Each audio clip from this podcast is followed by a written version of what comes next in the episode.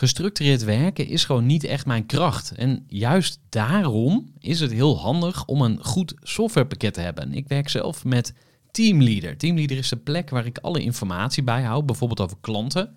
Waarin ik offertes maak en verstuur en die digitaal laat ondertekenen. Waarin ik facturen verstuur, waarin ik lijstjes bijhoud, waarin ik projecten kan managen, waarin ik standaard e-mails kan programmeren. Kortom, ik gebruik Teamleader om alle werkprocessen van mijn bedrijf te stroomlijnen. En zeker ook als je met een team werkt, is het heel fijn om over dezelfde informatie te beschikken. Nou, als je ook benieuwd bent of er mogelijkheden zijn om jouw bedrijf meer te stroomlijnen, of je nu alleen werkt of met een team, ga even naar teamleader.nl slash groeivoer en je kunt dan vandaag nog een trial starten voor twee weken lang, gratis. En je kunt Teamleader volledig uitproberen. En na de proefperiode krijg je ook nog zo'n leuke korting als luisteraar van Groeivoer. Ga naar teamleader.nl slash groeivoer. Gooi voor. Gooi voor. Gooi voor. Zoek je inzicht, inspiratie voor je eigen bedrijf. Wil je elke dag iets leren? Luister dan naar Gooi voor. De arbeidsmarkt schreeuwt om goede mensen. Maar waar haal je die vandaan? Als het aan Hans Drijver van Herojam ligt, schuilen er grote kansen in de inzet van nieuwkomers. Hans Drijver begon vanuit idealisme, samen met zijn vrienden Bart en Ivo, met het aan het werk zetten van mensen die gevlucht waren uit Oekraïne. Inmiddels hebben ze een serieus bedrijf neergezet dat niet alleen vluchtelingen, maar ook statushouders en asielzoekers een plek geeft op de arbeidsmarkt. En Hans is hier vandaag om ons meer te vertellen over hun ondernemersreis. Dus ik zou zeggen, Hans, van harte welkom bij de podcast. Dankjewel. Ja, we zijn hier in Amsterdam. Tony Media. eh, met dank aan Tony Media mochten we hier in de studio zitten. En eh, dus je zijn al heel wat podcasts eh, opgenomen. En je vertelt dat dit jouw eerste echte Ja. optreden in een podcast is. De lat, de lat is gelegd, inderdaad. Ja. Ja, Ja. de eerste keer in een podcast. Dus ik ben benieuwd of ik, het, of ik het hoog kan houden. Ongetwijfeld. Je hebt een goed verhaal. Ehm, je hebt vast ook veel geleerd, dus dat gaan we allemaal horen. Maar ik begin even met het vragenvuur. En dat ga ik nu op je afvuren. Wie was je vader? Mijn vader, eh, Lex, eh drijver, ehm, werkt bij, eh, nou, bij de politie gewerkt. Van alles gedaan eigenlijk. Dus ik kan me nog herinneren dat we vroeger, nou, ging hij met de motor door de straat. En toen, toen lag het dienstwapen lag nog in de kluis binnen. Ehm, vervolgens naar de recherche gegaan. En ik denk, mijn vader qua persoon is een, eh, ja, ik zou hem omschrijven als een rationele man. Ehm, dus die is wel wat, eh, nou ja, wat rustiger, wat tegenovergesteld dan mijn moeder daarin. Die is wat emotioneler. Dat is mijn volgende vraag. Wie is je moeder? Nou ja, ik, eh, ik heb hem al een beetje beantwoord. Mijn moeder is, ja, die is, dus- die is wat meer van de emotie. Mijn vader is wat meer van de ratio, zou ik zeggen. Eh, mijn moeder is heel empathisch, heeft het hart op de tong. Eh, is ook echt iemand van, nou ja, volg je hart, doe wat je leuk vindt. En mijn vader die, die ondersteunt dat ook, maar die is meer iemand van, goh, heb je hier al over, over de risico's nagedacht? En eh, ja, eerst een goede planning maken, eerst goed alles doordenken voordat je, voordat je iets gaat doen. Van wie neem je het meest mee in je bedrijf? Nou, ik zeg altijd dat ik er wel. Ik, ik denk dat ik goed in het midden terechtgekomen ben. Dus ik heb van beide eh, heb ik wel wat meegenomen. Dus ik, eh, ik denk goed na over dingen voordat ik het doe. Eh, maar ik laat me ook niet weerhouden door de risico's. En eh, ik ben ook wel iemand die optimistisch is en eh, eerder in kansen denkt dan eh beren op de weg ziet. Eh, maar wel door het altijd goed eh, te doordenken voordat je iets, eh, iets doet. Dus ik denk dat ik heel mooi in het, eh, in het midden terechtgekomen ben. Ja, uitgebalanceerd. Ja. Ehm, waar ben je geboren? Ik ben geboren in Ommen, eh, of nou ja, in Zwolle, in het ziekenhuis, maar opgegroeid in Ommen. Ehm, ja, een klein stadje aan de Vecht in Overijssel. Het is, ja, het is officieel een stad. We zeggen altijd een be- beetje een dorp met stadsrechten eigenlijk. Maar wel een eh, ja, hele gezellige, fijne, hechte omgeving eh, om in op te groeien eigenlijk. Ja. Wie is je beste vriend? Oeh, nou, dan ga ik ruzie krijgen met, eh, met anderen. nee, ik heb, eh dat is wel grappig. Ik heb twee eh, hele goede vrienden, beste vrienden. Die heet eigenlijk allebei Tom. Dus misschien zit het in de naam. Eén is op dit moment in Australië, dus die is aan de andere kant van de wereld. En de andere die gaat trouwens in november naar Australië. Dus nou ja, ik weet niet of ik dat effect op mensen heb dat ze naar de andere kant van de wereld gaan. Maar dat zijn wel ja, vrienden die ik al vanuit Omma ook al meer dan tien jaar ken en, en heel goed mee omgaan. Ja. Wat voor jochie was je? Ik denk, ehm, ja, sociaal, ondernemend. Ik had altijd veel vriendjes, veel pad. Ik kon, eh, kon mezelf goed vermaken. Alleen of met, eh, met anderen. Dus ik denk dat ik altijd wel eh, ja, goed in de groep lag. makkelijk in de omgang. Maar wel iemand die ja, wel onderzoekend, nieuwsgierig, ondernemend kind, denk ik. We gaan naar de laatste drie vragen van het vragenvuur. En de eerste is, wat doe je als je niet aan het werk bent? Dus hoe ontspan jij? Ehm, nou, nog steeds veel sociale activiteiten. Dus eh, met vrienden, eh, leuke dingen doen. Eh, Wat voor dingen? Nou, uit eten of een weekend weg of naar het strand of dat soort, dat soort dingen. En als ik alleen ben, vind ik het leuk om gitaar te spelen, piano te spelen. Dus ook wel creatief bezig zijn buiten, buiten het werk om. En ook nou ja, een goede manier om, om te ontspannen. Wat heb je gestudeerd? En welke les neem je nog steeds mee uit die studie? Ik heb bedrijfskunde gedaan. Bedrijfskunde MER eh, heette dat toen nog. Management, Economie en Recht. Eh, wat ik daaruit meeneem, ja, het, is een hele, het is een hele brede opleiding. Dus eigenlijk net als de hele klas eh, die daar terechtkomt, uh, is allemaal, zijn allemaal mensen die iets economisch willen doen, maar niet weten wat. Ehm, maar dat brede, dat past er ook wel weer goed bij mij. Ik ben breed geïnteresseerd. En op die manier krijg je van heel veel dingen, eh, eh, leer je dingen, krijg je dingen mee. En dan kom je er ook achter wat je, wat je wel leuk vindt, wat je niet leuk vindt. eh, wat je wel goed kan en minder goed kan. Dus die, nou ja, die brede oriëntatie neem ik er wel uit mee. En dat is iets wat nog steeds goed bij mij past, denk ik. Laatste vraag uit het vragenvuur. En Die is bedoeld als een spannende vraag. Is er iets wat je eigenlijk bijna niet durft te delen? Wat je eigenlijk nog nooit verteld hebt aan mensen, maar wat je toch zou willen Oeh, jeetje. delen? Nou, er schiet zo niks Ik ben denk ik eh, over het algemeen wel aardig een open boek. Eh, dus eh, nou ja, ik probeer in ieder geval zo eerlijk mogelijk te zijn. Dus ik ben bang dat ik geen spannende geheimen heb of iets dergelijks. Kattenkwaad. Kattenkwaad, ja, wel. Uiteraard wel eh, uitgehaald vroeger. Eh, net als eh, nou ja, iedereen, denk ik. Maar niet, Ja. in, niet in extreme mate of iets dergelijks. Geen shocking Nee, geheimen. nee eigenlijk niet. Ik heb ook mijn research gedaan en ik ben erachter gekomen. Oh. Nee, ik had je even, ik Ja. had je even. We gaan naar je, je ondernemersverhaal. Want ehm eh, Hero Jam heb je opgericht samen met twee vrienden. En eh, waar ik eigenlijk even wil beginnen is de naam. Dus eh, wil, ons, eh, wil je ons vertellen hoe jullie bij die naam zijn gekomen? En, neem ons even mee naar de founding story. Probeer ehm, eh, in, een, ja, in een nutshell zeg maar, aan te geven. Hoe zijn jullie van start gegaan? Ja. Nou ja, je zei het al, we zijn met, met eigenlijk gestart om de Oekraïnse vluchtelingen die naar Nederland kwamen aan werk te helpen. Heroyam eh, eh, is eigenlijk eh, onderdeel van een Oekraïnse leus die je wel veel hoort door Zelensky of in de media van Heroyam Slava, Slava Oekraïna, Heroyam Slava, zo moet ik hem zeggen. Waarbij dat betekent glorie aan Oekraïne, glorie aan de helden. En Heroyam betekent dan vrij vertaald aan de helden of voor de helden. Dus dat past ook echt bij ons, nou ja, onze origin story, hoe wij gestart zijn. En dat is ja, geboren uit eh, eh, inderdaad eh, drie vrienden, Bart, Ivo en ikzelf. Eh, en dat kwam met name omdat Bart kwam al vaak in Oekraïne, veel gereisd daar. eigenlijk een beetje verliefd geworden op dat land, altijd teruggegaan. Dus die kende daar, die had daar kennissen, die kende daar ook ondernemers, werkgevers. En toen die oorlog op uitbreken stond vorig jaar, toen heeft eigenlijk iedereen een appje gestuurd van joh, kom maar naar Nederland, dan, dan help ik je wel. Eh, aan huisvesting bijvoorbeeld, want zijn achtergrond eh, ligt in het vastgoed. En ehm, toen kreeg eigenlijk van iedereen de vraag van ja, hoe zit het dan met werk? Eh, Nederland is een duur land, kan ik dan ook werken daar? En toen is dat balletje een beetje gaan rollen en het idee ontstaan van nou ja, we willen graag iets, iets terug doen, we willen graag de Oekraïnse mensen helpen. Ehm, eh, hoe mooi zou het zijn als we dat kunnen doen door daar een onderneming voor op te zetten en mensen naar werk te begeleiden. Eh, en daarbij was ook meteen eh, het doel eh, om de Oekraïnse mensen in Nederland aan werk te helpen.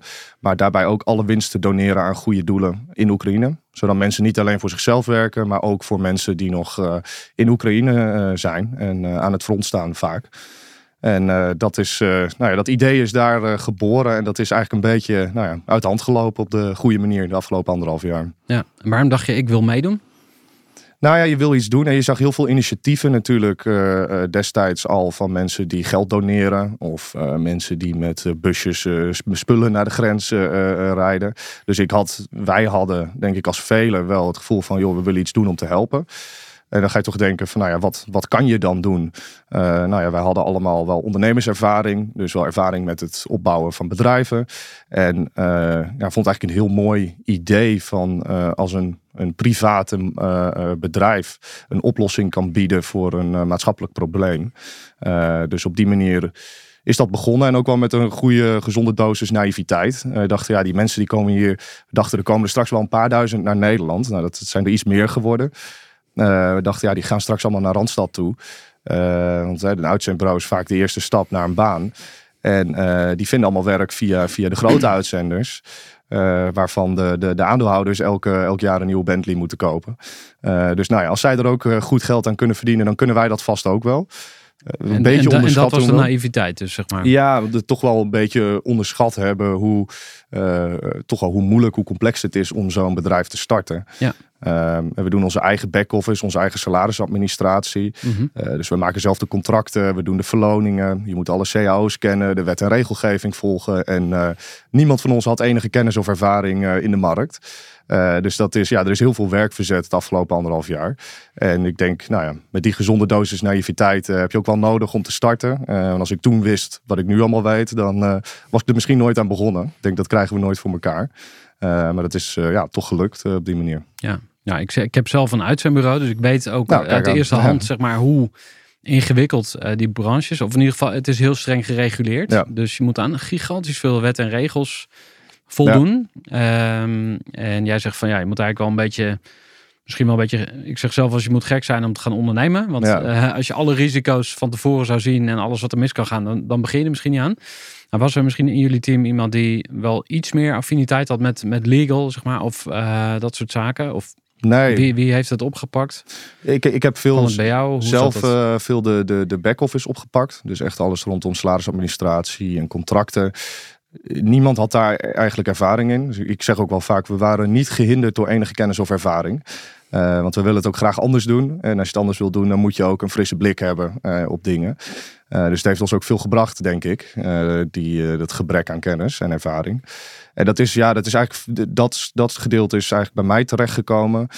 Bart, mijn, een van de compagnons, die doet meer de front office, dus meer de kandidaatkant, meer het accountmanagement, de klantzijde. En ik deed meer de achterkant, de back office, de salarissen, de contracten. Het is eigenlijk ja, organisch ontstaan op basis van onze kwaliteiten. En zo is dat een beetje gegroeid op die manier. Ja, gaan het straks nog hebben over geld verdienen en idealen. Want heb ik, ik heb een aantal dilemma's. Dus ik verklap alvast een van de dilemma's die ik jou voor ga leggen. Uh, ook omdat dat zo specifiek naar voren komt hè, in jullie verhaal van uh, nou, we hebben geen winstdoelstelling. Je had het net ook over Bentleys, dus dat gaan we straks nog verder uitlichten. Um, waar ik het nu over wil hebben is welke stappen jullie gezet hebben. dus je begon, in of meer, ja, we weten het ook allemaal niet, maar we gaan het gewoon doen. Er zijn er duidelijke fasen geweest in jullie groei. Je zegt van, hé, hey, dat was echt een mijlpaal en toen deden we dit. En misschien wil je ons dan ook even meenemen naar waar je nu staat. Dus waar staat het bedrijf nu? Ja, zeker. Ja, het is. Uh, we zijn gestart. We hadden vrij snel de eerste medewerker. Omdat nou ja, wij, wij wilden de Oekraïnse vluchtelingen helpen. Maar we spreken allemaal geen Oekraïens. dus dat was wel essentieel om daarmee te beginnen. Um, en ja, we zijn gewoon heel lean en mean gestart. we zijn ook wel heel erg ja, heel snel uit de startblokken gekomen. Want wij hadden toen we dit idee hadden, uh, ik weet het nog goed, was op, op een vrijdag zaten we wat te lunchen. Toen kwam dit idee uh, naar voren. En uh, we waren allemaal enthousiast, dus meteen alles laten vallen. En die vrijdagmiddag de agenda leeggemaakt en aan de slag gegaan. Zo vet, ja. En nou ja, ik kom met mijn achtergrond, ik had een achtergrond in marketing, online marketing, kon ik wel een, een WordPress websiteje in elkaar knutselen en een logootje maken. Uh, via Bart's netwerk in Oekraïne konden we uh, een registratieformulier laten vertalen in het Oekraïens. Ja, volgens hebben we die wat uitgezet in wat, wat Facebook-groepen, Telegram-channels, uh, via wat advertenties. En uh, op vrijdag de laptop dichtgeklapt voor de, voor de, voor de borrel. En uh, toen we maandag weer in de inbox keken, ze hadden we meer dan 500 registraties. Zo. 500 mensen die zeiden: Ik wil wel werken. Maar ook mensen die nog helemaal niet in Nederland waren. Mensen die nog in Oekraïne waren of in Duitsland. die zeggen: nou, Ik kom naar Nederland toe en ik wil aan het werk. Dus dat was voor ons ook wel meteen de realisatie van oké, dit is wel serieus. Hier gebeurt wel iets. Uh, dus laten we het ook serieus aanpakken. Dus toen hebben we ons direct ingeschreven bij de notaris. En uh, nou ja, zijn we daar uh, vol voor gegaan. Dus we zijn eigenlijk, we hadden meteen nou ja, in een krappe arbeidsmarkt meteen heel veel kandidaten. Heel veel mensen die willen werken en die kunnen werken. Dus toen zijn we vanuit ons netwerk op zoek gegaan naar de vacatures. Er was eerst veel in de horeca. We wonen in Zwolle en we ondernemen al jaren in Zwolle. Dus vaak genoeg aan de andere kant van de bar gezeten om wat, wat horeca-ondernemers te kennen. En zo is dat gestart. En nou, de eerste twee uitzendkrachten zijn bij, uh, bij restaurant Libreien gestart uh, in Zwolle. Ja, van Jonny Boer ja. en zijn zoon, die neemt het nu over geloof ik. Of zijn, doch, of zijn Zou kids. kunnen, ja. ja. Ja, dus daar, uh, daar in, in de spoelkeuken. Ja. En zo is dat, dat balletje gaan rollen. En nou ja, zo zijn we eigenlijk steeds verder gaan uitbreiden. mensen gaan toevoegen aan het team. nieuwe opdrachtgevers toegevoegd in verschillende branches. en zo is dat steeds verder uitgebreid. En ik denk... Um, als je kijkt waar we nu staan, is dat we, dat we echt wel de verbreding hebben doorgemaakt. Dus we helpen nog steeds de Oekraïnse vluchtelingen en dat blijven we ook doen. Maar inmiddels werken we ook voor andere nieuwkomers. Dus asielzoekers, statushouders. Uh, en werken we ook met Arabisch sprekende jobcoaches. Uh, omdat nou ja, de meeste statushouders die hier zijn, hebben een Arabische achtergrond.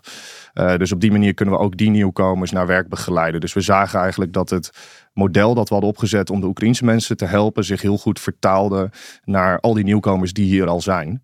Ja. En wij proberen dat onbenutte arbeidspotentieel echt te matchen met werkgevers door heel Nederland. Ja, misschien even over de klanten. Want je zei van een van, een van ons heeft met, met name de, de, de buiten, of ja, zeg maar de, de contacten gedaan naar buiten toe. Hè? Dus ja. met kandidaten en klanten.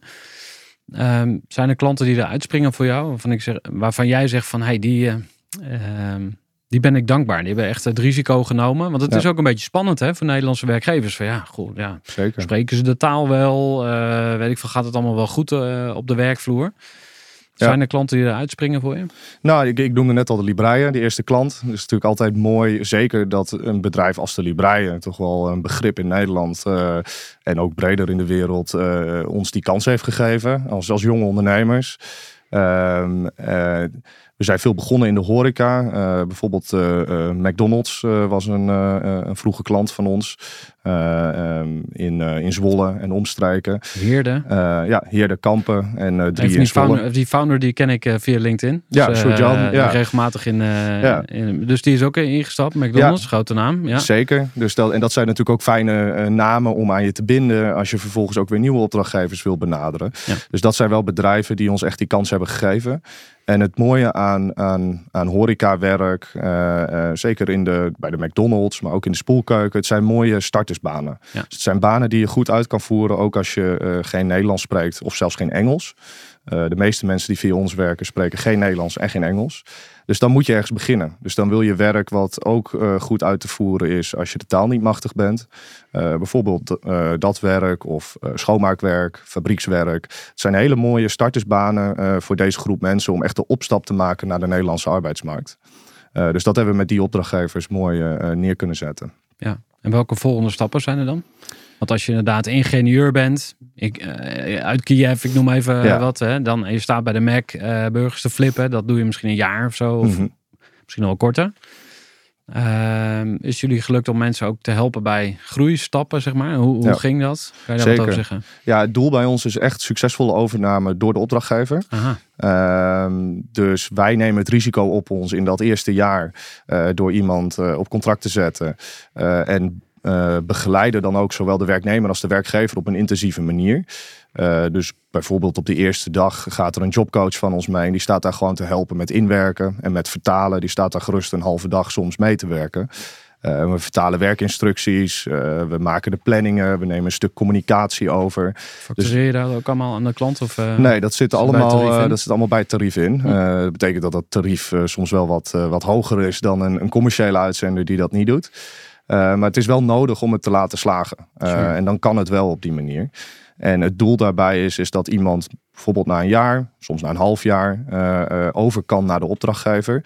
En dat de opdrachtgever dan al iemand heeft die is ingewerkt, die de taal een beetje spreekt. We verzorgen ook taallessen, Nederlandse taalles. Um, die de organisatie kent, die de cultuur kent. En dan is die stap veel kleiner om zo iemand rechtstreeks in dienst te nemen. Dus wij willen echt de, de eerste stap op de Nederlandse arbeidsmarkt zijn voor, uh, voor deze mensen. Ja. Toch even doorgaan op Oek Oekraïners nog, hè? Omdat, daar zijn jullie natuurlijk ook mee begonnen. Maar zijn er ook mensen die hier willen gaan blijven? Want dat lijkt mij dus heel moeilijk. Eh, wij hebben bij uh, het uitzendbureau dat ik heb ook eh, iemand uit Oekraïne aan het werk. Die zit via ons bij het leger dus Hels. Die, die doet daar allerlei IT-ondersteunende werkzaamheden. Die is daar ook mee bezig. Van ja, ze is hier nu met haar moeder. De stad ligt helemaal in puin. Overigens, ik, ik volg de, de oorlog echt op de voet elke dag. Hè, via Reddit en, en andere kanalen. Dus uh, ik heb daar persoonlijk ook iets mee. Maar ook die persoonlijke struggle van die mensen. Van ja, wat ga ik doen? Waar ligt mijn toekomst? Zeker. Hebben jullie het daarover? Is dat een issue? Wat, wat, uh, wat kan je daarover ja, nou, Een, een mooi voorbeeld uh, daarvan. Dat is natuurlijk iets wat, wat, wat speelt, wat leeft. ook die onzekerheid. En niet alleen de onzekerheid over die oorlog en wat er, wat er uh, thuis gebeurt, maar ook de onzekerheid over de positie in Nederland. We zijn net weer op een moment dat de overheid zei: derde landers uh, mogen niet meer werken en mogen hier niet meer blijven. Die moeten een reguliere asielaanvraagprocedure in. En nu, net weer op last minute, ik las vandaag nog het artikel, zeggen ze: oh ja, het mag toch weer wel. We mogen nog even blijven. Ja. Dat zijn er 3600 of zo. Ja, maar die, die manier van, van werken van de overheid, we zagen het ook bij, het, bij, het, bij de IND-sticker. Van, hè, wij, wij, hebben echt mensen het hele land doorgestuurd, want de grondstoffen waren op om die sticker te krijgen. En op de dag dat het in zou gaan, zegt de overheid: Oh nee, het is toch niet nodig. Het is een advies. Dus dat overheidsbeleid zorgt natuurlijk wel voor heel veel onzekerheid bij die mensen. Dat zorgt er ook voor dat heel veel mensen uh, moeite hebben om werk te vinden. Want werkgevers hebben ook een houding, zeggen ja. Ik weet niet of deze persoon nog mag blijven. Uh, dus ik durf diegene niet op contract te zetten. Dus ik denk dat het heel belangrijk is vanuit de overheid om mensen perspectief te geven. Uh, Lodewijk Asscher pleitte bijvoorbeeld voor het verlengen met tien jaar. We verlengen het nu telkens met een jaar. Uh, op het laatste moment. Is hij nog van de PvdA? Of, uh... Nou, hij was speciaal gezant uh, voor de Europese Unie, Oekraïne gezant. Dus vanuit die rol opperde hij dat. En ik denk dat dat heel goed is. Ja, het is, het is ook prediken voor eigen parochie natuurlijk. Maar ook voor die mensen denk ik dat het is het heel goed om perspectief te geven. Tuurlijk, ja. En dan hebben mensen de ruimte om ook een nieuw leven op te bouwen hier.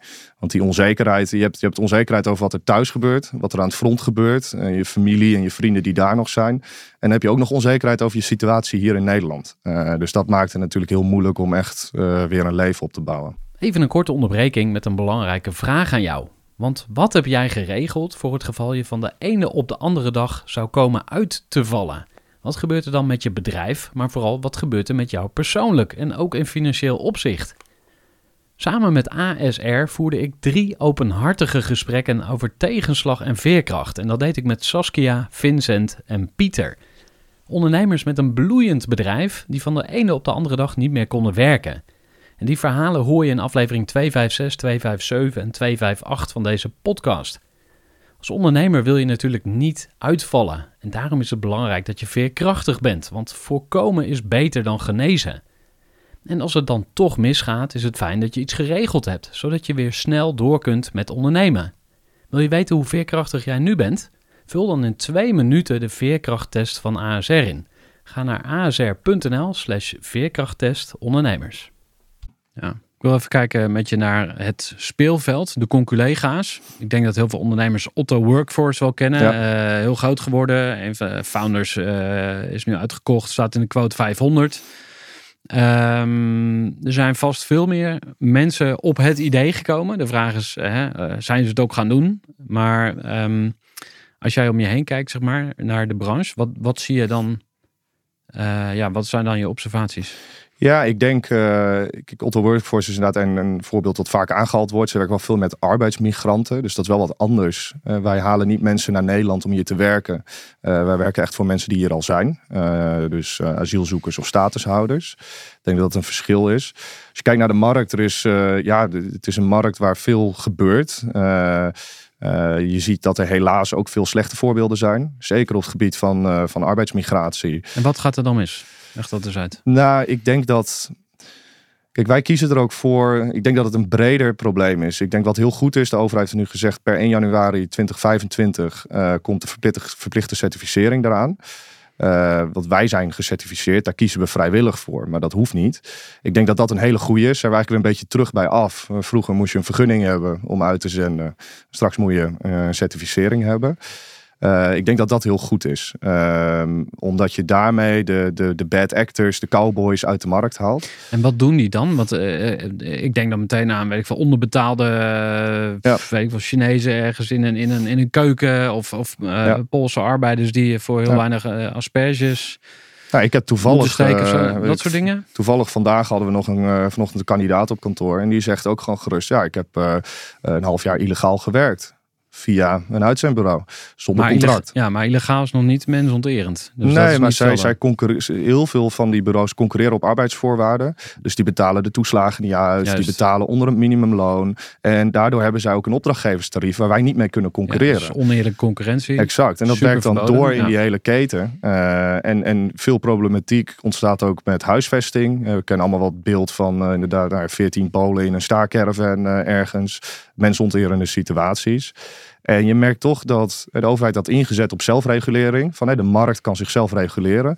En dat blijkt niet genoeg te zijn. Dus nu grijpen ze verder in uh, en komt het verplichte certificeringsstelsel er. En ik denk dat dat een hele uh, goede stap is. Omdat je merkt het voor, voor sommige opdrachtgevers, sommige ketens kunnen wij ook gewoon niet werken. Omdat de marge in de hele keten te laag is. Dus er wordt niet genoeg geld verdiend om mensen, om die begeleiding te bieden die wij bieden. Uh, om dit op een nette en eerlijke manier te doen. En als het verplichte certificering, als die er komt, dan zorgen we dat die slechte uh, actoren uit de markt gaan. Waardoor ook een eerlijkere prijs betaald wordt voor deze arbeid. Waardoor mensen op een nette manier verder kunnen helpen. Ja, wie van jullie drie is eigenlijk het meest idealistisch?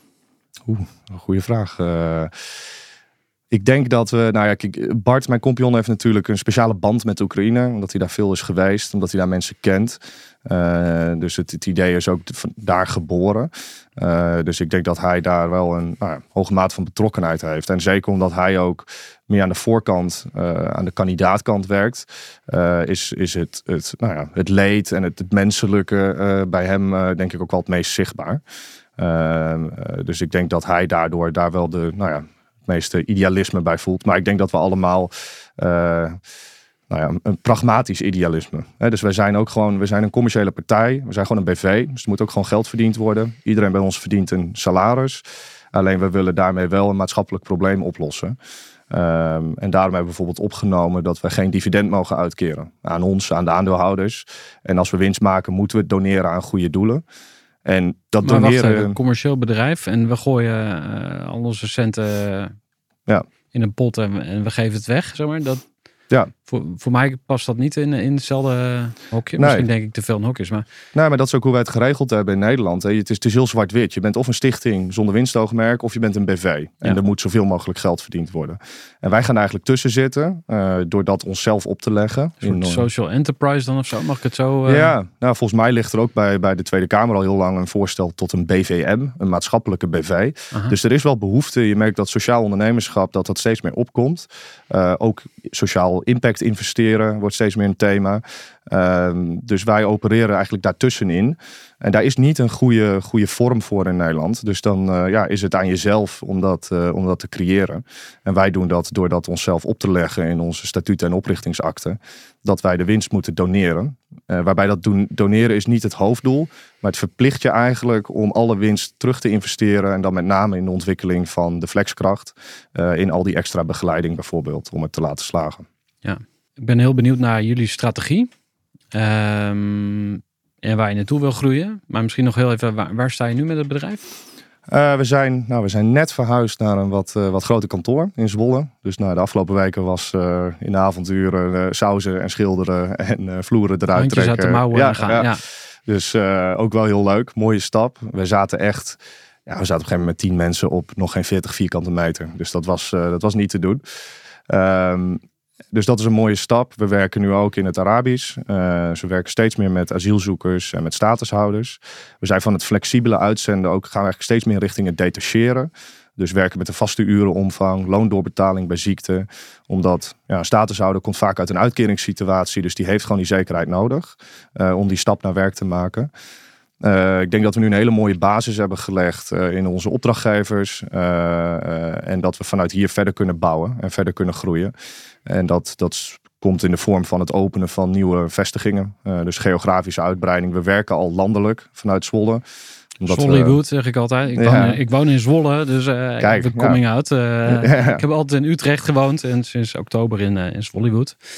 Eh, maar daar, de- van, van, vanuit Zwolle kan je het hele land eh sourcen. Ja, nou ja, dat is, soms wel uitdagend natuurlijk. Maar we leven in een eh, relatief klein land, gelukkig. Maar we werken met, met grote landelijke werkgevers die dat ook van ons verwachten. Eh, tuurlijk zit vanuit ons netwerk is het meeste wel rondom het, het oosten, het noorden van Nederland. Maar we werken wel landelijk. Dus de volgende stappen zijn voor ons echt om nieuwe vestigingen te openen. en geografisch uit te breiden om nog meer dekking te hebben door, eh, door het hele land. Ja, en ga je dat allemaal zelf doen? Of eh, ga je dat met hulp? Stel iemand luistert eh, hier na deze podcast denkt, ja vet. Er moet zo snel mogelijk een vestiging in Amsterdam komen. Ik wil dat wel doen. Of ik heb een pandje, dat wil ik wel voor weinig eh, ter beschikking stellen. Zijn we Ga wel je het zo doen? Of weet je het zelf? Wat is jullie uitrolplan? We zijn daar wel voorzichtig mee. Wij zijn, we hebben echt. eh, we zijn heel hard gegroeid. Eh, we hebben ook veel media-aandacht gehad. Eh, dus echt wel, we stonden echt wel in de, in de spotlight het afgelopen jaar. Dus ook heel veel van dat soort aanvragen gekregen. Van, ik wil wel franchisen of ik eh, wil wel hier een kantoor openen. En wij kiezen wel echt voor wat organische groei. Dus we, willen, we werken met een kwetsbare doelgroep. Dus we willen graag zelf, eh, eh, het zelf in handen houden. Ehm, en daarom kiezen we om organisch te groeien. En eh, nou ja, wellicht groeien we dan wat langzamer, maar wel op een gedegen manier. En ik denk dat het gevaar is dat je, ja, anders ga je in zeven sloten tegelijk lopen. eh, dan verlies je grip. en dan, ja, dan hebben de mensen daar last van. Dus we willen het, eh, ja, willen het zelf uitbreiden op een eh, nou ja, organische en op een gedegen manier. Dan zou de advocaat van de duivel kunnen roepen van... Ja, maar je denkt veel te klein. Wat is dit? Nou ja, we denken wel groot. Alleen eh, je, moet er ook, je moet er ook zien te komen. Eh, we zijn nu wel bezig met, eh, eh, met een sociale investeerder ook om een investering te krijgen. in de vorm van een achtergestelde lening. Dus we zijn wel op zoek nu naar kapitaal om verder te groeien. En, en we durven ook groot te denken. Maar we zijn ook realistisch. en we willen ook dat het op een goede manier gebeurt. Ja. Dus liever nu wat, wat langzamere groei op een goede, gedegen manier. dan jezelf voorbij lopen. en dat alles dan als een kaarthuis in elkaar valt. Ja, ik eh, dacht vroeger altijd dat er maar één manier was om te groeien. Zo snel mogelijk, zo groot mogelijk. Inmiddels ben ik daar ook helemaal van teruggekomen. Eh, doe het vooral op je eigen manier. Dat is hoe ik er persoonlijk in sta. Ja. Ehm, dat hoor ik ook terug in je verhaal. Ehm, misschien nog even over die, die strate- eh, strategie van meerdere doelgroepen gaan bedienen. Hebben jullie daar veel discussie over gehad? Want dan roept altijd de een iemand van ja, schoenmaker blijf bij je leest. Laten we nou focussen. Weet je, Oekraïne, dat, dat is gewoon ons verhaal. En dan zegt iemand anders, ja, maar ja, toch, eh, weet ik veel. Ik- Hoe zijn die gesprekken gegaan bij jullie? Nee, dat ging eigenlijk wel vrij. We zaten wel heel, heel erg op één lijn. Ehm, kijk, we hebben dit niet van tevoren heel erg uitgedacht. We zijn hier gewoon ingerold. Het ontstaat, Eh, het ja. ontstaat. En kijk, als je heel eerlijk bent, natuurlijk hebben we die, die keuze ook gemaakt voor de continuïteit van het bedrijf. Ik zei net al, de positie van Oekraïners in Nederland en zeker op de Nederlandse arbeidsmarkt is onzeker. Ehm, maar tegelijkertijd hadden we wel eh, dit hele bedrijf opgebouwd daaromheen. Eh, dus het was een hele logische stap voor ons, ook voor de continuïteit. En ik, ik denk ook, je zegt schoenmaker blijft bij je leest. Dat is dit ook heel erg. Omdat hetzelfde model dat wij toepassen om Oekraïnse mensen te helpen, zich heel goed laat vertalen eh, naar een statushouder uit Syrië of een asielzoeker uit Eritrea. Want wij werken al in het Engels. De voertaal is Engels bij ons op het kantoor. We zijn gewend om met verschillende culturen, verschillende achtergronden te werken. Ehm, en eh, die, die mensen kwamen al veel bij ons ook. Omdat wij onze vacatureteksten in het Engels online hebben staan. En ook omdat we wel een beetje het beeld hadden van. Eh, ook vanuit andere uitzenders. Nou ja, als het, als het echt niet lukt, eh, stuur ze maar door naar Heroja. Misschien eh, zijn die jongens nog zo gek dat ze er wat van proberen te maken. Dus we hebben ook veel uitzenders die mensen doorsturen naar ons. Omdat, ja, als iemand bij, bij Randstad op de vestiging staat of bij een andere uitzender, is de kans groot dat daar niet iemand is die Arabisch of Oekraïens spreekt om een intake te doen. Dus op die manier was het voor ons eigenlijk een hele logische vervolgstap om die te maken. Ja. We gaan naar de dilemma's. De groeidilemma's. Ik ga een aantal stellingen aan je voorleggen. Ja, dilemma's dus eigenlijk. En eh, je mag eh, kort antwoorden. Dus eh, kies een van de dilemma's. En dan pakken we straks een of twee eruit die ja, voor jou extra lading hebben. En het eerste di- dilemma is... Ik wilde altijd al ondernemer worden. Of ik ben erin gerold. Ik ben erin gerold. Geld verdienen is slecht. Of geld verdienen is goed. Geld verdienen is goed. Elke dag een beetje beter worden. Of tevreden zijn met wie je bent. Elke dag een beetje beter worden. Ik ben trots op mezelf. Of ik moet nog veel leren. Ik moet nog veel leren. Oké, twijfelde. Gaan we straks kijken. Ik kan goed delegeren of laat mij het maar zelf doen. Ik kan goed delegeren. Ik wil graag aardig gevonden of een stevig gesprek is voor mij geen probleem. Ik wil graag aardig gevonden worden. Een avondje uit met vrienden of ik sleep liever een nieuwe klant binnen. Een nieuwe klant. Laatste stelling. Oekraïners zijn net Hollanders of Oekraïners denken echt wel heel anders. Oekraïners denken wel anders. Ja. We gaan even naar de stelling eh, waar je het meest op haperde. Wil je ons eens eh, meenemen? Welke was het ook alweer? Eh, nou, ik had hier ehm, eh, elke dag een beetje beter worden of tevreden zijn met wie je bent. Mhm. En ehm, ik had ook, ik ben trots op mezelf of ik Ja. heb nog veel te leren. Ja. En volgens mij haperde je daar eh, even. ja Waar ben je is- trots op? Want ik wil eigenlijk even beginnen met jezelf een compliment geven. Dus, eh, Ja. Neem het woord tegen jezelf. Hans, puntje, puntje, puntje. Wat, wat vind je nou echt goed van jezelf? Nou, ik ben trots op eh, zeker waar wij nu staan met Herojam. eh wat we hebben bereikt in, in anderhalf jaar. Eh ik zelf persoonlijk, maar ook zeker als team. Ik ben trots op de groei die ik door heb gemaakt. persoonlijke groei. in nou ja, mijn ondernemerscarrière. Maar tegelijkertijd ben je ook altijd bezig met vooruitdenken en met, het, met het volgende ding. Dus het is, het is een balans van af en toe even stilstaan en terugkijken. Maar toch vooral veel vooruitkijken. Ja. En wat is het compliment aan jezelf? compliment aan mezelf eh, is ehm, dat het goed is om, eh, om gewoon de sprong te wagen. Om je hart te volgen, om het gewoon maar te doen. eh, en daar optimistisch in te zijn. En dat is wel iets wat ik altijd gedaan heb. Dus je zegt eigenlijk tegen jezelf van... Hey, stoer dat je het gedaan hebt. Ja. Ik, ik heb Ja. lef getoond en ik ben ervoor gegaan. Ja, eerst, eerst springen, eh, in, eerst in de sloot springen en dan pas eh, nadenken of je wel kan zwemmen. Zijn er ook dingen waar je volgens jou te weinig credit voor krijgt van je compagnons? Waarvan je denkt van nou, dan mogen ze wel iets vaker eh, zien. Nee, eigenlijk niet. Ik denk dat we een hele gezonde balans hebben. En we zien ook echt wel wat elkaars kwaliteiten zijn en valkuilen zijn. En ik denk dat we vanaf het begin af aan toch een situatie gecreëerd hebben waarbij we ook andere dingen binnen het bedrijf doen. Dus je zit ook, eh, natuurlijk hebben we overleg met elkaar. En denken we nou over de strategie. Maar in de uitvoering laten we elkaar heel erg vrij. Eh, en zorgen we dat mensen in hun kracht staan. En dat ze dingen doen waar ze goed in zijn en waar ze blij van worden. Dus we, nou, het is niet alsof we twee kapiteins of drie kapiteins op één schip eh, hebben. En we gunnen elkaar wel echt de ruimte daarin. En wat de grootste kwaliteit die jij meebrengt volgens jou? Ik denk dat ik, ja, ik ben, ik ben een hele goede generalist, eh, denk ik. Dus ik kan van alles wat. Eh, eh, dus ik denk goed in de operatie, sterk in processen. ehm, en, en sterk, zeker in een start-up. Je hebt vaak toch tien verschillende petten op. En ik heb...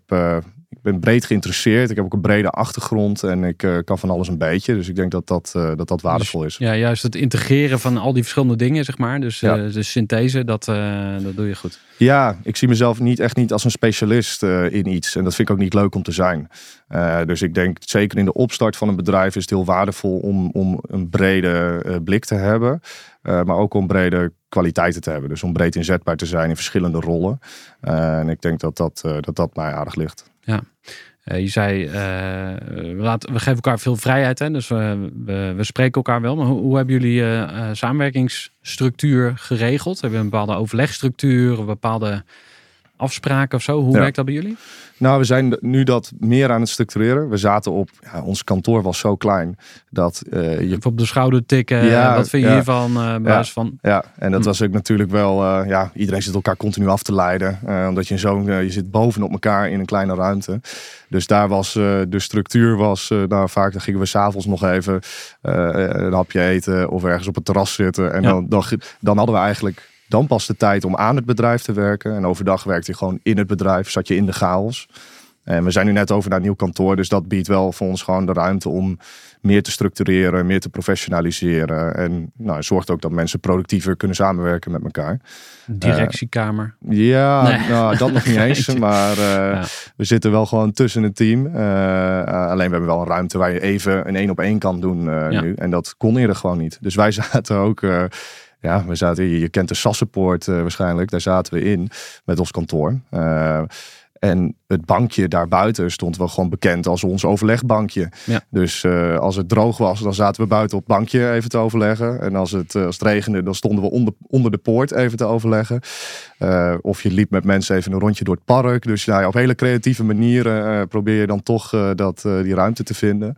En ik denk dat het nu fijn is en goed is om meer te gaan structureren in ons bedrijf. En daar hebben we nu ook de ruimte voor. Je zei dat je gegroeid bent sinds de start. Ehm, wat valt je het meest op waarin jij gegroeid bent als ondernemer? Ehm, ik ben gegroeid in het, echt in het managen. Eh, ik had hiervoor ook eh, een online marketingbureau. En daar werkte ik ook wel met, met stagiaires en afstudeerders. Alleen, manager bedoel je mensen aansturen, Ja. denk ik? Of, eh, Ja.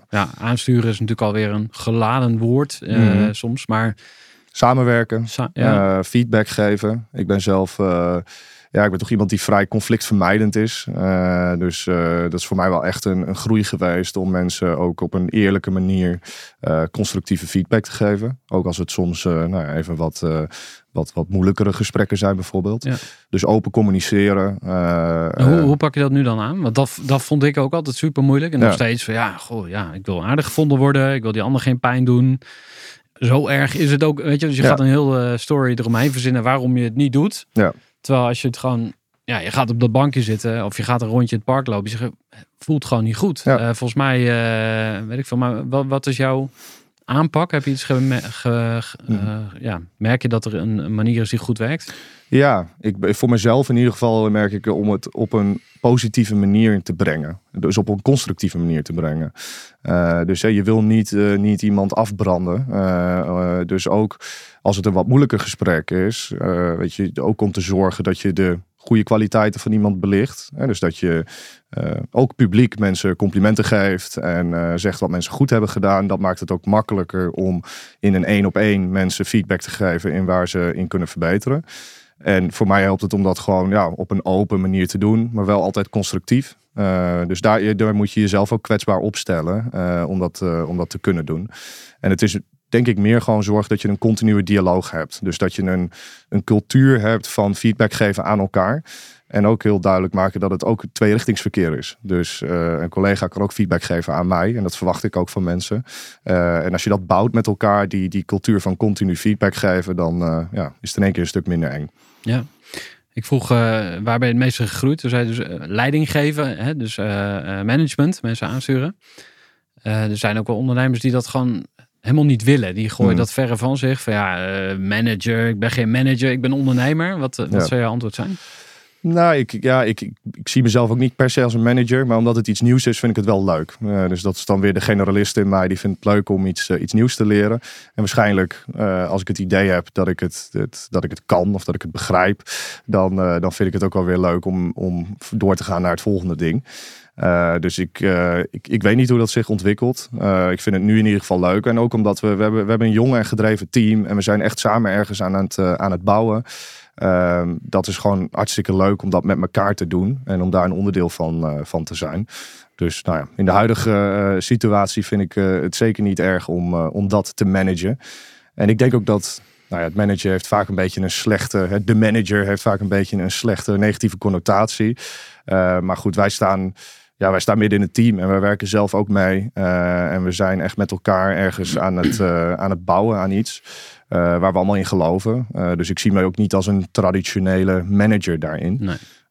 Ik ben helemaal niet top-down of hiërarchisch. Het is meer, meer het coachen en het motiveren van mensen en het meenemen van mensen in, eh, in het verhaal en waar je naartoe gaat. Ja. Eh, dat is bij ons het managen. Eh, dus misschien wat minder het traditionele beeld ervan. Ja, maar ik denk dat het essentieel is, zeker als je met een team werkt, dat je, wat, wat ik vooral hoor is executie. Ja. We hebben een plan.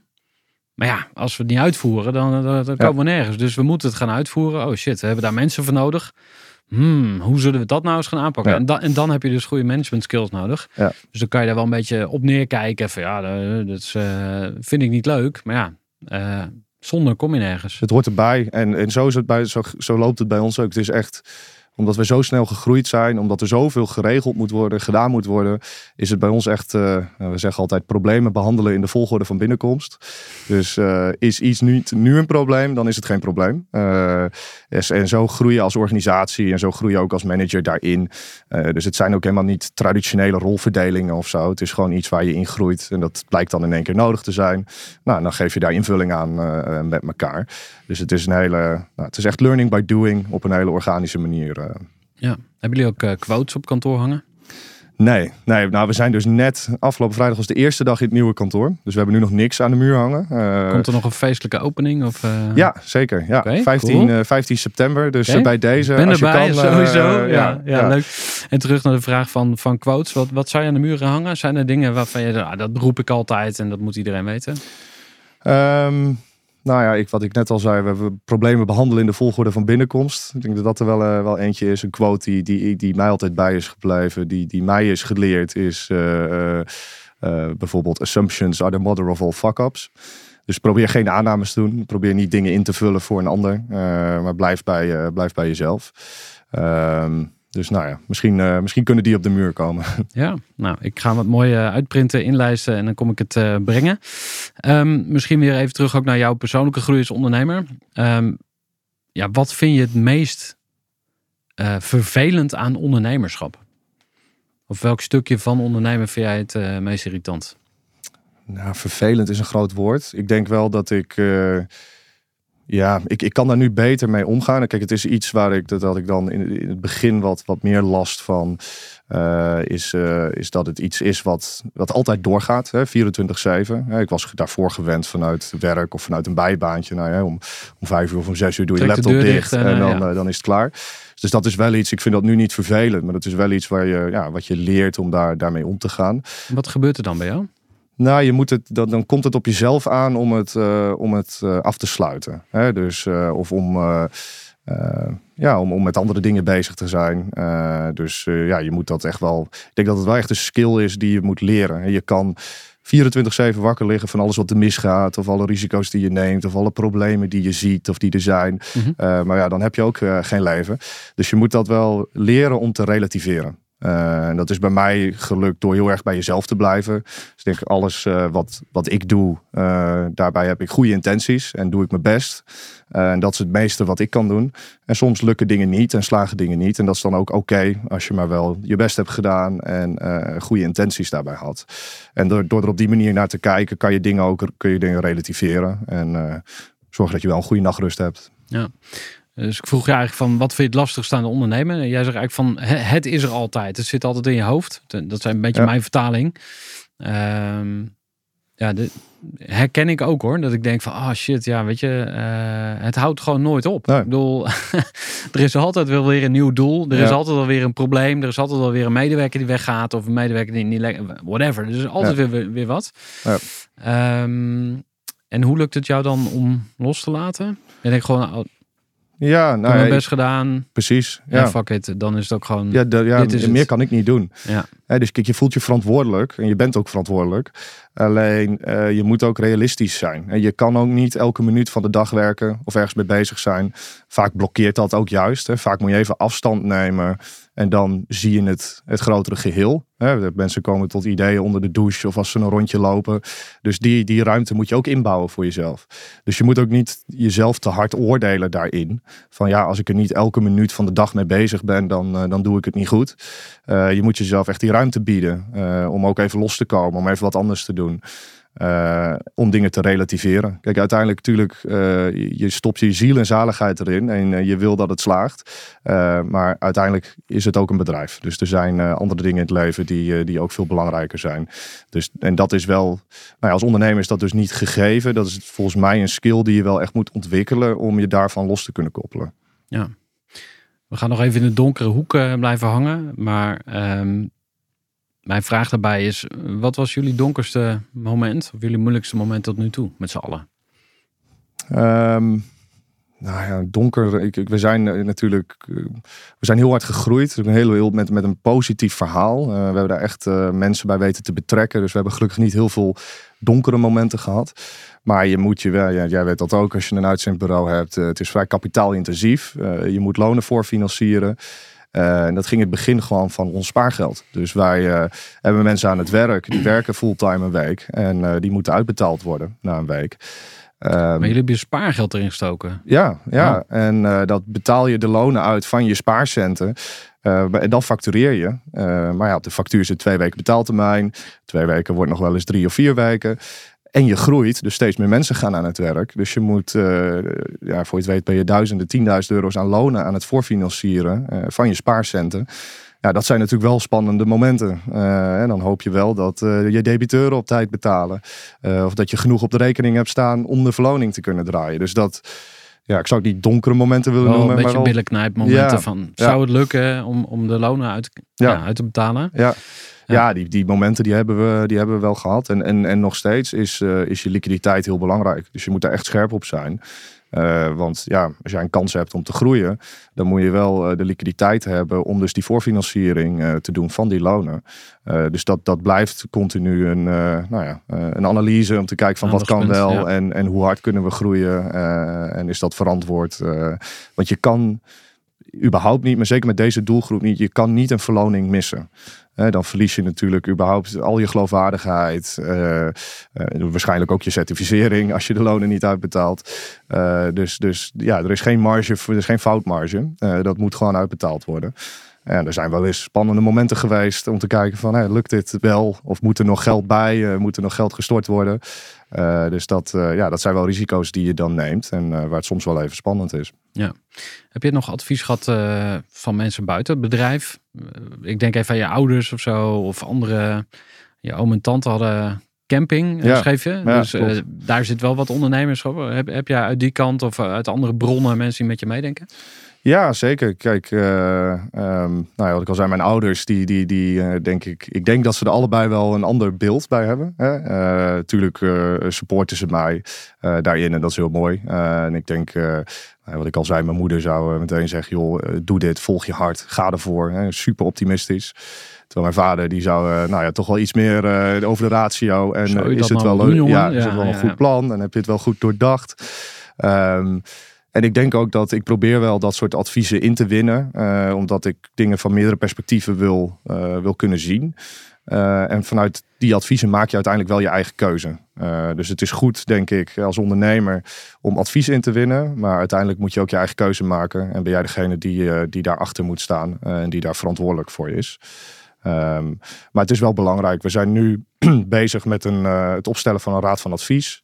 Dus eigenlijk gewoon een informele raad van, van ondernemers of mensen uit de sector of überhaupt eh, uit andere sectoren ook met, met veel ervaring, met kennis, met een breed netwerk eh, die bijvoorbeeld vier keer per jaar bij elkaar komt om te kijken, joh, waar staan we, hoe gaat het, de strategie doornemen, de cijfers bespreken.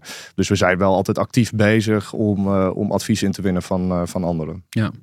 Eh, is er een advies dat je gehad hebt in het verleden waarvan je dacht van ja, dat is goed uitgepakt. Dus een heel goed advies. Is er ook een advies waarvan je dacht van nou, achteraf had ik gewoon mijn eigen plan moeten trekken? Ehm, nou ja, wat ik al zei, het is, ik, ik, ik zal niet zomaar blindelings iemands advies opvolgen. Ik probeer het aan te horen en ik probeer er dan eh, nou ja, dat te, te incorporeren in mijn, eh, mijn eigen leven en dat af te wegen eh, en dan uiteindelijk een beslissing te nemen. Dus ik zou iemand ook nooit daarvoor verantwoordelijk houden voor een verkeerd advies. Eh, Nou, iemand kan wel een beetje sturen, een bepaalde kant op. Zeker, Of, zeg jij van ik laat me gewoon niet... en je eh, maakt uiteindelijk je eigen keuzes. Eh, we leven in een jij- vrij land. Ja, jij wel. En ik ben ook echt van gewoon 100% verantwoordelijkheid. Ik denk dat dat ook belangrijk is als ondernemer. Eh, ook als een medewerker, als er iets misgaat met een medewerker, of iemand gaat weg, of iemand functioneert niet. Ja, uiteindelijk ben jij degene die hem heeft aangenomen, die hem heeft ingewerkt, die hem heeft gecoacht. Dus ik probeer altijd naar mezelf te kijken. Ja. Eh, en daardoor ook verantwoordelijkheid te nemen voor de keuzes die ik neem. Eh, maar wel advies in te winnen van mensen natuurlijk, om die keuze zo goed mogelijk te, te laten informeren. Eh, maar ik zou anderen daar nooit op, op aanspreken. Zijn er wel eens mensen geweest eh, die advies hebben gegeven waar je, waarvan je echt dacht, ja, jij snapt het echt niet?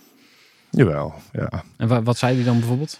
Nou, je hebt natuurlijk mensen die, ik, zeker toen wij hiermee begonnen met Herojam, echt wel mensen, en dat gaat dan vaak niet rechtstreeks hoor. Dat hoor je dan via via weer eh, eens, terugkomen. ja, ja. Dat eh, ze ons echt voor gek hebben verklaard. En eh, We hebben wel een interactie gehad toen we net begonnen bij een broodjeszaak bij ons tegenover. Dat daar iemand stond. Wij, wij hadden altijd broodjes. We vertelden daar eh, wat, we, wat we aan het doen waren. En dat er iemand achter in de winkel stond die zegt: Ja, maar dat moet je toch helemaal niet doen, joh. Die Oekraïners die zijn niet te vertrouwen. En ze komen niet opdagen. En ze stelen alles bij elkaar. Eh, niet aan beginnen.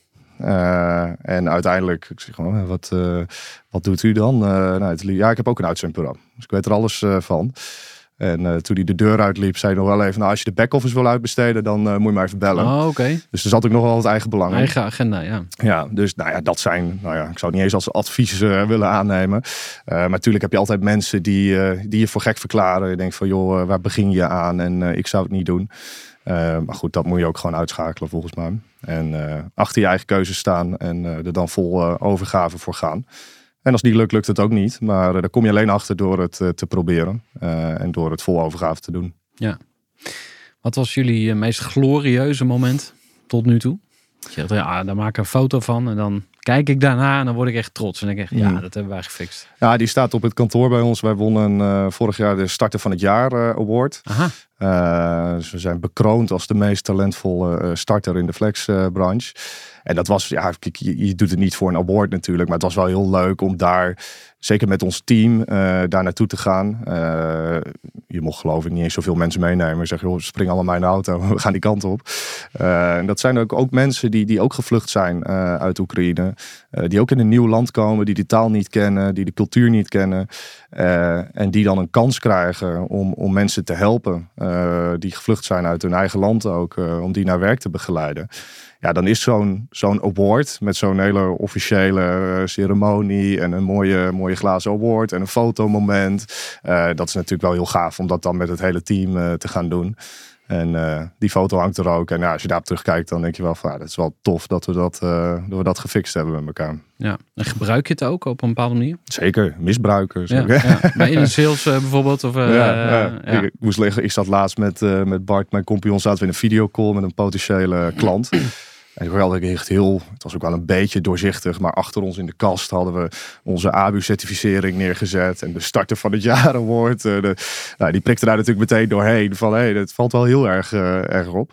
Dus ja, op die manier gebruik je dat natuurlijk wel. eh, het staat tijdens potentiële klantgesprekken zeker. En het is nou ja, een mooie bekroning, zeker voor het hele team, om nou ja, die waardering te krijgen voor, voor wat je doet. Tof. Ja, ik heb een eh, BNR Dutch Podcast Award gewonnen in 2020. Ja. Nou, dat roep ik Die zag ik ook nog steeds in jouw uitnodiging ja, staan. Ja, hij ligt nu zelfs in mijn auto. Ik dacht, ja, ik ga hem niet meenemen. Dat is een beetje too much. ja, ja, ja. Ja, ik heb dat toen gewonnen en ik dacht echt, hoe kan dit? Hoe is dit mogelijk? Want ik vond dus dat ik echt helemaal geen goede podcast had. En als ik nu ter- terugluister, denk ik ook, ja, poeh, je valt er lekker bij in slaap. Maar echt een goede podcast eh, is het ook niet. Hè? Dus nou ja, misschien maak ik het nu te negatief. Maar ik heb het echt wel een beetje als een soort eh, ja, wondertje ervaren of zo. En ook als aanmoedigingsprijs van ja, je zit op de goede weg. Ga hiermee door. En nu ben ik gewoon professioneel podcastmaker. Dus eh, we zijn nu bij Tony Media, die is marktleider. Nou, dan heb je heel veel eh zelfstandige podcastmakers. En ik heb ook een zelfstandig podcast eh, label, dus naast groeivoer. En, ehm, maar dan is het dus handig om zo'n, ja, als je toch een prijs gewonnen hebt. Ja. En je hebt hem wel. Dus ja. Ja. mensen kunnen niet ontkennen dat je gewonnen hebt. En ehm, Ja, het is een stuk erkenning en, en toch ook autoriteit. Het is ook grappig hoe dat werkt. Hè. Wij zijn ook wel op Radio 1 geweest of in het NRC hebben we gestaan. Ook veel media-aandacht gehad. En dat is toch op de een of andere manier voor mensen, eh, als, het, als het in de krant staat of het op tv komt, dan is het, dan is het echt. waar. hè? Ja, dan is het wat. Ja. Eh, dus dat, ja, zo werkt het toch. Dus op die manier eh, ja, zetten, we dat wel, zetten we dat wel in. En het is denk ik inderdaad een hele mooie manier om ja, toch die erkenning daarvoor. want je, je bent tenminste, ik, ik weet niet hoe dat bij jou is, maar bij mij zelf wel. Ik denk dat je. Ik, ik sta niet heel vaak stil om terug te kijken of om eh, heel erg voldaan en trots te zijn waar we nu zijn. Eh, je bent altijd bezig met vooruitkijken. Eh, je ziet altijd nieuwe kansen of mogelijkheden waar je naartoe wil groeien. Dus je bent continu bezig met, met, met die mogelijkheden, met de toekomst, met wat nog kan. En ik denk dat zo'n zo'n award zorgt ervoor dat je wel even een moment met elkaar hebt om ook gewoon trots te zijn waar, je, waar je staat en wat je opgebouwd hebt. Ja. Nou, eh, neem hem gewoon altijd mee naar elk klantgesprek en eh, zet het op tafel, net zoals ik hier mijn logo heb neergezet. Ehm, ja, misschien toch nog even ook vooruitblikken, hè, want eh, jullie zijn nog niet klaar. Nee, Althans, ik hoor niet dat je zegt van, ja, ik ga het nu verkopen of zo. Of ik ben aan het afronden. Je gaat, Nee. gaat doorgroeien. Je zegt, we zijn pas net begonnen. Ja, nou, letterlijk. We zijn pas net anderhalf jaar begonnen. Maar ook als je, als je kijkt naar, naar al die mensen die in asielzoekerscentra zitten. Naar al die statushouders die hier, die hier wonen. Die een verblijfsvergunning hebben. Die net zoveel mogen werken als jij en ik. Die toch eh, zonder baan zitten. Die in een uitkering zitten. Dat zijn mensen met, met talenten. eh, mensen die heel graag iets van hun leven willen maken. eh, die langs de kant staan. Dus, en het, het is bizar, zeker als je kijkt naar de huidige tekorten op de arbeidsmarkt. Aan de ene kant. En het enorme onbenutte potentieel onder nieuwkomers aan de andere kant. Eh, dat het toch moeilijk is om die match te maken. Eh, en daarvoor zijn wij er. Dus eh, zo voelt het ook van we zijn pas net begonnen. omdat er nog heel veel werk aan de winkel is. Heel tof. Nou, we gaan nog veel van jullie horen. Ehm, ik wil ook nog wat, wat, wat tips en tricks voor de luisteraar proberen te destilleren. Zijn er boeken waarvan je zegt van, ah, dit, dat moet elke ondernemer lezen, dat boek? Of misschien een video of... of eh, Ehm, ja, ik moet heel eerlijk zeggen, ik heb niet zo heel veel eh, boeken gelezen over ondernemerschap. Ik ben eh, ja, ook een beetje, klein beetje allergisch voor de hele, de hele self-help eh, industrie. Laten we daar eens op inzoomen. Wat is er mis met de ze- self-help industry? Nou, ik, ik, je, wordt, je wordt echt om de oren geslagen met iedereen heeft een cursus en een training en een e-book en een webinar. En op zich is daar niks mis mee, denk ik. Het, kwalijke wat ik vind is dat het heel vaak getarget wordt op, eh, op, op jongeren die zoekend zijn, die niet weten wat ze willen. En het wordt vaak ook heel erg verpakt in, eh, ja, weet je, met een, met een geleased Lamborghini op een eh, gehuurde villa eh, op Bali. Eh, het wordt heel erg verkocht als een soort eh, get-rich-quick scheme. En dat geeft volgens mij een heel verwrongen beeld van wat ondernemerschap is en wat geld verdienen is. Eh, dus eh, ja, vanuit daar ben ik een beetje allergisch voor alle boeken en trainingen en cursussen. En het is echt, ook bij ons, het is gewoon learning by doing. Dus gewoon op je bek gaan, eh, risico's nemen, dingen proberen. En dan krijg je vanzelf de feedback daaruit hoe, je het, hoe je het kan verbeteren. Ja. Dus ik ben meer van die school dan van eindeloos boeken lezen. En, ja. Ja.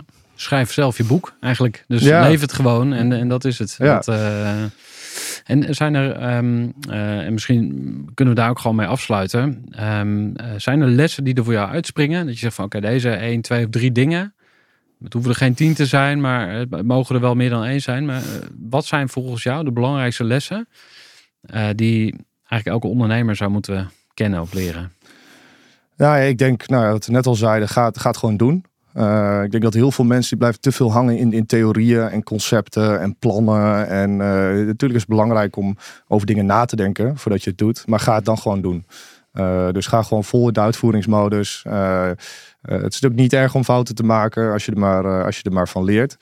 Ehm, en ja, heb dan ook gewoon overtuiging in jezelf. In je eigen idee, in je, in je eigen kwaliteiten. Eh, en, en zorg dat je daar dan vol overgave voor gaat.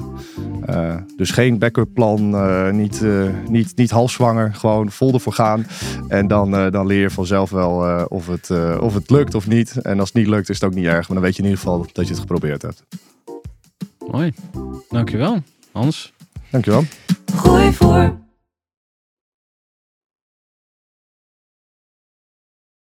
Gestructureerd werken is gewoon niet echt mijn kracht. En juist daarom is het heel handig om een goed softwarepakket te hebben. Ik werk zelf met Teamleader. Teamleader is de plek waar ik alle informatie bijhoud, bijvoorbeeld over klanten. Waarin ik offertes maak en verstuur en die digitaal laat ondertekenen. Waarin ik facturen verstuur, waarin ik lijstjes bijhoud, waarin ik projecten kan managen, waarin ik standaard e-mails kan programmeren. Kortom, ik gebruik Teamleader om alle werkprocessen van mijn bedrijf te stroomlijnen. En zeker ook als je met een team werkt, is het heel fijn om over dezelfde informatie te beschikken. Nou, als je ook benieuwd bent of er mogelijkheden zijn om jouw bedrijf meer te stroomlijnen, of je nu alleen werkt of met een team, ga even naar teamleader.nl slash groeivoer en je kunt dan vandaag nog een trial starten voor twee weken lang, gratis. En je kunt Teamleader volledig uitproberen. En na de proefperiode krijg je ook nog zo'n leuke korting als luisteraar van Groeivoer. Ga naar teamleader.nl slash groeivoer.